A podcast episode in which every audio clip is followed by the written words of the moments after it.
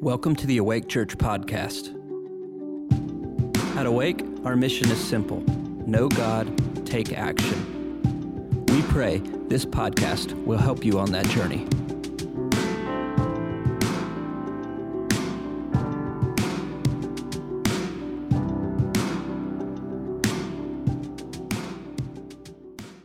All right, well, we have a lot going on today, and I want to just jump right in. Um, a few weeks ago, I started this series, a three part series. Well, it was going to be a two part series on the book of Revelation, the churches of Revelation. So, just the first few chapters in the book of Revelation. I wasn't able to get through all of the seven churches. And so, we're going to try and do that today. The last three churches that Jesus speaks specifically to. So, we're going to read just word for word the words of Jesus to John that he's supposed to give to the churches of Revelation. And I believe that these words are, they're not only encouraging, but they also bring reproof, correction, adjustments. Adjustments are awesome.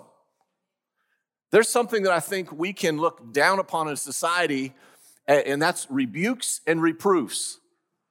But honestly, this Bible says that if says as a father, the father, if he loves you, if you're his son, you will get disciplined.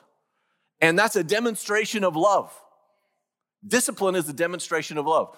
Making an adjustment or rebuke from the Lord is love. It's a demonstration of love. Proverbs says that the way of life is through reproofs. So if I'm going to stay on the right track, then I need discipline and I need reproofs. If there's a rebuke, I should welcome it. What if we had a just a mentality all the way right there that went oh man, you're rebuking me? There's something here I need. There's something here I need, Lord. It's going to keep me on the path. And that's more valuable than my pride getting offended, right? So, pride of mine, hurry up and die, right? So, in, as we're gonna as we read these words of Jesus, if you um, weren't here the previous weeks when I talked about this, I encourage you to go watch that or just read these chapters, uh, up chapter one, chapter two. But it says here at the very beginning, Jesus says to John, Blessed are those who hear these words we're about to read. You have a blessing just on hearing this today.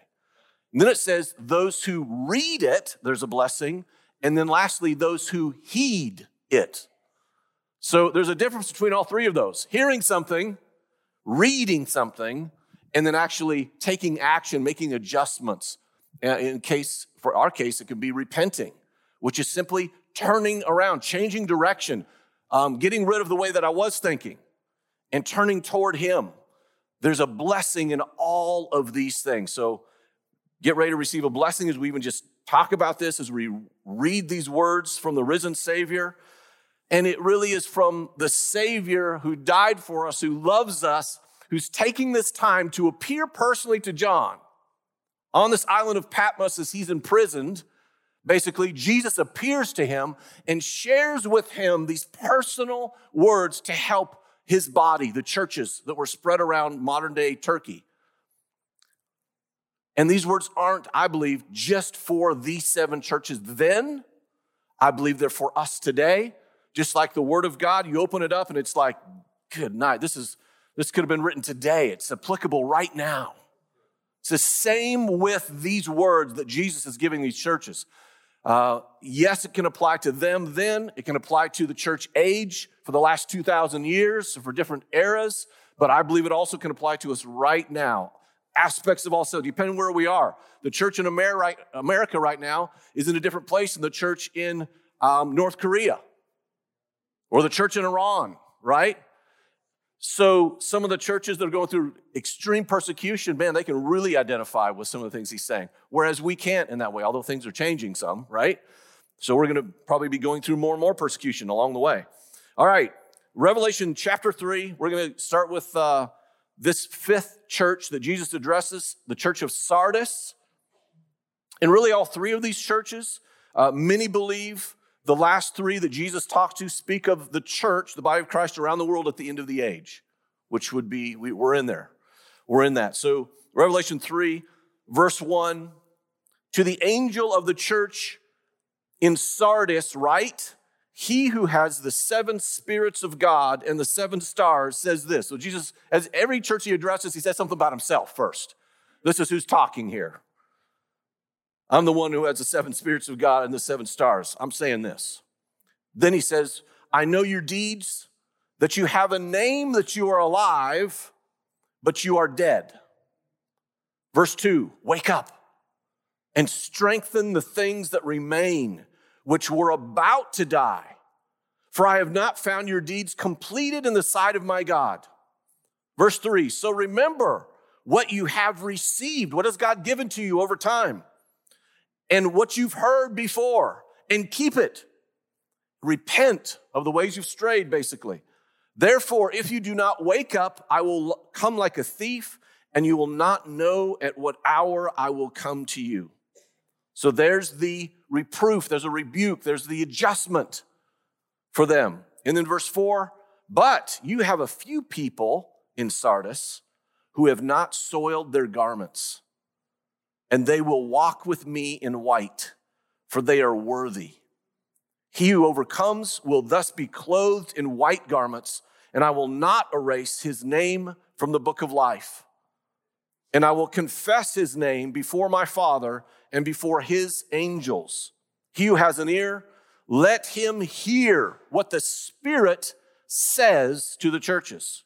I want to always have an ear. Let's always have an ear to hear what is this Holy Spirit saying to us personally? What is he saying to the churches today, in this moment, in this hour? this message to Sardis. It's interesting here, as we went through, we talked about previously, there's this criticism sandwich that the Lord often gives the churches an encouragement, a correction, an encouragement. It doesn't do that here with Sardis. Um, there's no real encouragement right off the bat. He's saying, hang on to the things that I've given to you previously, don't let them go, but there's really more correction here for them. And he says this that you have a name that you are alive, but you are dead. Kind of sounds like the name Awake Church or something like that back then, right? So I, I, every time I read this, I always go, "Are we are we awake?" I, we are, by the way. But let's stay that way, right? He, I don't know what the name of this church was. Maybe it was similar, but they had really a reputation for being really alive in Jesus. I think it's more than a name that they had, more than a, a reputation. But yet, Jesus is saying, You see yourself that way, but I'm not seeing you that way. So I'm needing you to make an adjustment. And I think for me in my life, throughout several periods of my life, I've needed to be reawakened in my heart. I've needed to grab a hold of first love all over again because the world gets in there. Oftentimes, if we let it, and sometimes we can just get dull, we can get numb a little bit. If there's a little numbness in our spirit, man, that's, that's that sleepiness. That's that numbness that uh, Jesus wants us to be so vigilant against. Not allowing that in my life. We should be as excited about Jesus today as we've ever been in history, right? And that that grows and grows and grows as we get to know Him. We're more captivated by Him, more in love with Him, and not allowing the world to numb us in any way not allow hardships, difficulties to numb that love. We want to keep pursuing Him. One of the reasons why I won't go through the whole story of uh, the name of Awake Church. Uh, in 2009, the Lord gave this name to me for this church. Came from Ephesians 5, comes from Isaiah 52. There's several, awake, awake, and one of Ephesians 5, awake, sleeper, and rise up from the dead, that Christ will shine on you. And I had a dream. I had a dream that there were a lot of people that were asleep in this two story home, and there was this huge dark storm coming. And I knew that I had a short amount of time to get everybody that was asleep awake and on the bottom floor on the foundation. They had to stand firm on the foundation or the storm was going to take them out.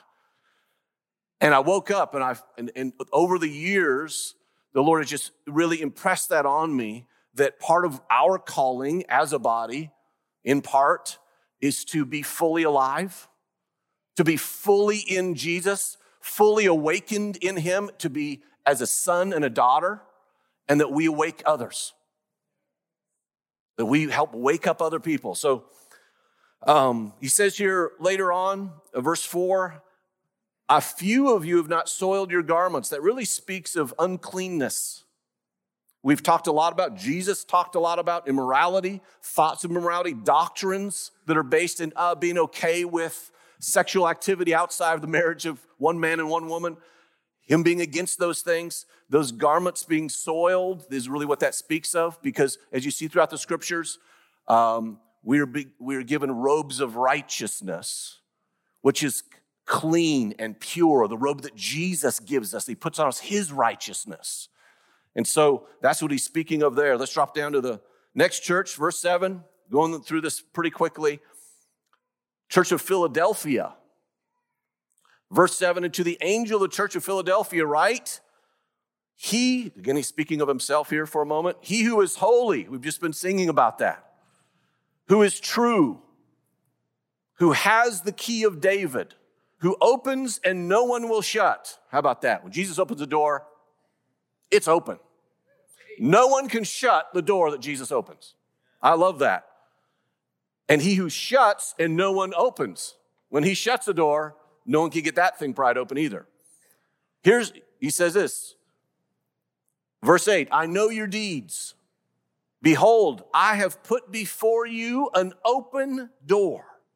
Wow, what an invitation, which no one can shut because you have little power and have kept my word and have not denied my name. So there's an encouragement in there, and there's a, a encouragement in a couple ways. You've not denied my name, You've kept my name. I've opened a door for you. Who knows exactly what that is related to them, but the ability, the authority, I think, to walk through something and into some things that they didn't create themselves. Jesus just said, I'm going to do this for you. Verse 9 Behold, I will cause those of the synagogue of Satan who say that they are Jews and they're not, they lie. I will make them come and bow down at your feet. How's that? and make them know that I have loved you. Verse 10 Because you have kept my word and my perseverance, I also will keep you from the hour of testing. Now, that's an incredible thing right there. Because Jesus said, previously, before he died and was rose from the dead, you read Matthew 24, you read Luke 21, talks about persecution and testing over all of the world. Here, for this church, this group of people, he says, I'm going to keep you from that hour, which is about to come upon the whole world to test those who dwell on the earth. I am coming quickly. Hold fast what you have. Similar to the previous church, you've been given things, things have been revealed to you about me. Hold on to those, don't let them go. Doesn't matter what's said, doesn't matter what's popular, doesn't matter what the world is saying or preaching. Hang on to what I have given you so that no one will take your crown. The enemy in the world, there the enemy's after your crown. He doesn't want you to last through the end, endure all the way through, trusting God, having never denied the name of Jesus, full of Him, fully awakened and alive and you've got a crown waiting for you. The enemy does not want that to happen. He wants to take you out. He'll try several different things. Jesus saying, no problem. Just stay in love with me, right? Don't deny me. I'm going to take you through this. He said, I'll never leave you or forsake you. I'll be with you always, all the way to the end. Verse 12 He who overcomes, I will make him a pillar in the temple of my God. Wow. There is promise. You know, this is one of the amazing things with Jesus, amazing things with Scripture. One of the amazing things about God, wherever there's a rebuke or reproof, it's for our benefit. And then there are promises to step into that we didn't even realize existed. These churches did not know, I'm guessing, all these promises that Jesus kept saying, here's what you get if you overcome. If you repent, if you make an adjustment here, you've got incredible things that you can't even imagine ahead that I have for you. And he's going to explaining one of those here. I will make you a pillar in the temple of my God, and he will not go out from it anymore. And I will write on him the name of my God. Jesus is going to tattoo you. Right? He's writing on them the name of his God, and the name of the city of my God, the New Jerusalem, which comes down out of heaven, and my God and my new name. The name that Jesus is going to get, that's a new name that is also talked about later in Revelation, and the name of the New Jerusalem and the name of my God are going to get marked some way, somehow on these people, those who overcome, not those who don't overcome. There's a prerequisite here. We have to be able to overcome. Jesus has done all the heavy lifting for us in every way. At the same time, what he's done for us, when we grab a hold of him, we need to never let go and overcome whatever comes against us by hanging on to him, by trusting him, by loving him, by not allowing the things of the world to saturate our heart. 1 John 2 says, if you love the, the world and the things of the world, the love of the Father is not in us. So I have to make sure I'm not in love with the things in the world. I'm not in love with the world. I'm in love with you, Jesus. More in love with you, which she talks about in, uh, with the, the church of Ephesus.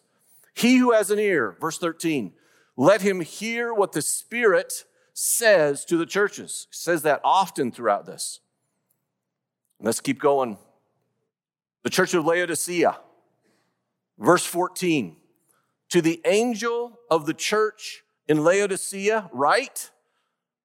Now, this has often been this church, especially connected with the end time church. And I think for good reason here. The Amen, the faithful and true witness, the beginning of the creation of God. Here's what Jesus says about himself I'm the beginning of the creation of God. I'm saying this to you, verse 15 I know your deeds, that you are neither cold nor hot. I wish that you were cold or hot. So, because you are lukewarm and neither cold nor hot, excuse me, hot nor cold, I will spit you out of my mouth. Seems harsh. Because you say, I am rich and have become wealthy and have need of nothing, I don't need a thing and you do not know there's a different reality that you are wretched and miserable and poor and blind and naked. I advise you to buy from me gold refined by fire so that you may become rich, and white garments so that you may clothe yourself, and that the shame of your nakedness will not be revealed. An eye salve to anoint your eyes so that you may see. Verse 19 those whom I love, I reprove and discipline. There's a theme throughout the scriptures. Those whom I love, I reprove and discipline. Therefore, be zealous and repent. Change your mind. And then, verse 20, here's the promise Behold, I stand at the door and I'm knocking and knock. If anyone hears my voice and opens the door, there are doors that Jesus opens, there are doors that Jesus closes and there are doors that we open, the door of our heart. He says, I'm standing there knocking. If you open it up to me, I will come into him and will dine with him, and he with me. Speaks of fellowship, relationship, closeness. He who overcomes, I will grant him to sit down with me on my throne, as I also overcame and sat down with my Father on his throne. What an invitation. He who has an ear, let him hear what the Spirit says to the churches. I'm sure we have heard, if you've been in church your whole life, you've heard some messages about being cold or hot. And he says here, I wish that you were cold or hot. So because you're lukewarm, neither cold nor hot, I will spit you out of my mouth. Now, in studying some of this, here's what I think this means.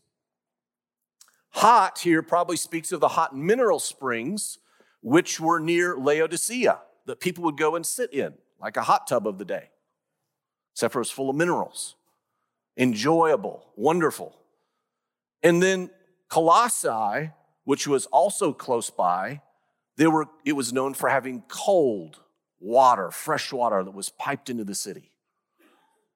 So I think Jesus, as we see throughout the parables and throughout the other churches of Revelation, he speaks to things that they can relate to from where they live. And there's a spiritual application to the natural things that they fully understand, they're dealing with every day. And so here he's saying, You're lukewarm instead of, instead of hot, which is this place of healing, or cold, this place of refreshing. You're just neither. You're neither bringing refreshing to people or healing to people. You're just lukewarm. You're right there in the middle. And, and it says from the other verses there pretty, pretty strongly that you see yourself one way as I'm rich, I don't need anything. I have provided for myself everything that I need.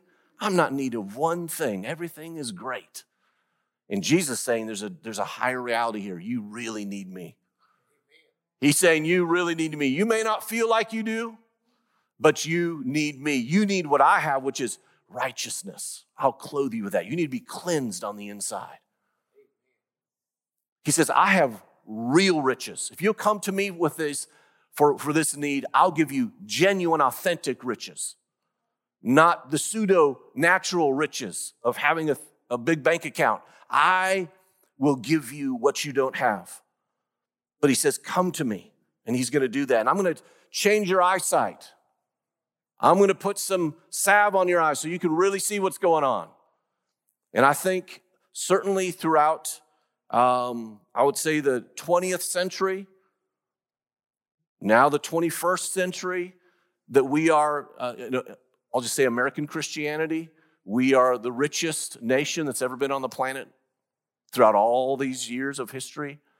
And the church would be the wealthiest in that sense, all across the board, what we, which uh, is amazing blessing. I don't see that as a negative. I see that as a positive, unless we are relying on those things as our identity and seeing that I don't need him. That's where the real problem is. It's not in having things, it's having things and saying that those things satisfy. That those things are, I don't need anything else. I don't need God. Jesus is saying, Oh, yes, you do. Use riches. Abraham was really good at that, utilizing riches. He had 300 servants. He was a very wealthy man, but he was in desperate need of God. His relationship with the Father was so amazing. That's the state that God wants us to be in, that we are in desperate need of Him at all times, and that we have this fellowship with Him. We see all the way through from the first church in Ephesus that He speaks to, to Laodicea, you see this calling, this standing at the door and knocking, this Jesus saying, You've left your first love. Please come back to me. There's this imploring, there's this invitation to stay close and near personally to Jesus. You can have the best or worst theology, but that doesn't satisfy. Neither of those things do. It is relationship with Jesus. Now, tomorrow, forever. If we're missing that, you could honestly have the most perfect theology and not be in error. People argue with me. I'm sure you, they've argued with you. I've had very religious people argue with me about things that are non essential. When the essential thing Jesus brings out here over and over again, how is our relationship with Him? Do we know him? Does he know us? Are we talking to him? Are we listening to him? Are we in love with him? Is our heart fully awake and alive in him? That is the most important thing. And you know what? That is also the foundation. That's the solid foundation. It's him. And we never want to leave the simplicity and purity of devotion to the person of Jesus. 2 Corinthians 11. Never leave the simplicity and purity of devotion to Jesus. Let's not get sidetracked with our heart going in other places that waters down things. We've got to stay solid in Him. And there's wonderful blessings that are a part of overcoming, of repenting, of turning to Him. You know what? It doesn't matter how old you and I get or how, know, how long we've known the Lord. David was asking today, How long have you known the Lord? Some over 25 years. For me, it's 45. I'm not 50 yet, years in the Lord. But it doesn't matter how old I get, repentance is always going to be a beautiful thing. When I'm 90, when I'm 90, if the Lord says, Matt, here's a little rebuke, you, you need to make an adjustment here, that is going to be a beautiful thing because there's reward in that. And it's like, oh, yes, thank you, God. Thank you for that adjustment. I needed that. It's always in love. And it's always wonderful to invite us back closer to Him, nearer to Him, embracing those things. So, for these seven churches, let me just wrap this up. Some of the things that He said to us, to all the churches. First off, He loves us. You are loved. You personally and us as a church, as a fellowship, as a part of the large body of Christ, we are loved. He desires for us to not just do right things, but to be in love with Him. There's encouragement for doing the right things all along the way, there's reward, but being in love with Him is the highest. He wants us to be fully awake, not in name only, but with our lives. He also says in here, one of the churches that we talked about, he hates some things too. The actions, the mindset, the teaching of compromise related to sexual immorality of every kind homosexuality, fornication, adultery, doesn't matter what one of those it is. Jesus hates that teaching because it separates us from God. It's wrong, gets us off track. Doesn't say he hates the people ever. Hates the teaching of the Nicolaitans, hates the teaching of what we call hyper grace now. He hates it. It separates the opposite of what he paid for. He desires that we all look to him to fulfill our needs, not things to fulfill our wants. He wants all of our hearts and our minds, not just knowledge about him, but knowing him. And he wants to dine with us. How's that? Jesus wants to have a date with you, he wants to have dinner. He wants to linger with us with his presence and his communication and his love, lavishing his love on us. He, he actually invites us to live in that love. That's the place we're supposed to live. That's the fuel of our lives, the love of Jesus. John 15, that's his invitation to us.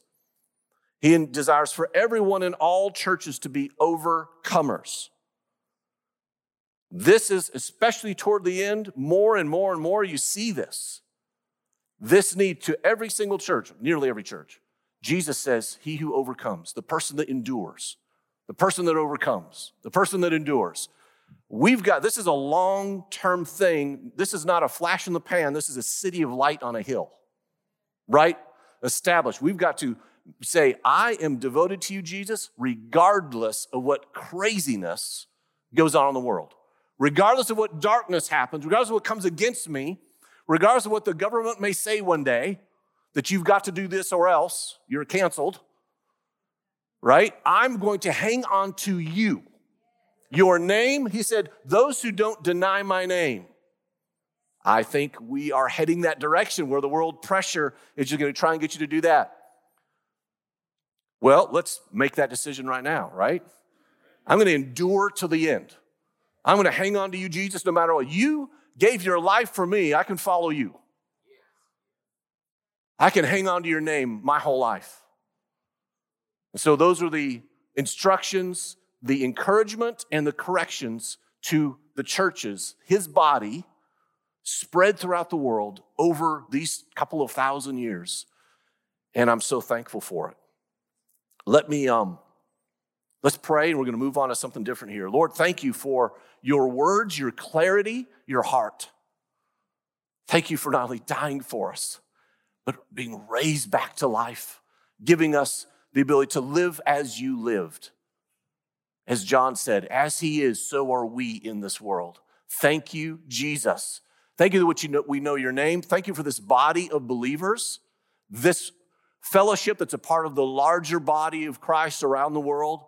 Thank you for what you're doing in us. Lord, we ask, especially, Lord, keep us awake, fully alive in you, not falling away ever. Lord, I pray for endurance and perseverance in our heart and in our souls that would never let go of you. Lord, I ask for a courage on the inside and a stability standing on the foundation of you in a relationship that is so rich with you for every single one in here that we would never fall away, that we would never um, back off and get numb. Lord, keep us from numbness, keep us from the anesthetic of the world. In Jesus' name, help us, Lord, all. Every single one of us. And we thank you that you're with us. Cause us to be more awake and alive next week than we even are today. In love with you more next week than we are even this moment. Thank you, Jesus, for helping us, watching over us. Thank you, Holy Spirit, for marking us, being a seal upon us. In Jesus' name, amen. Thank you for listening to today's message. For updates on future episodes, make sure to subscribe to our podcast and leave us a review to let us know how we're doing. For more information about Awake Church, visit awakechurch.com.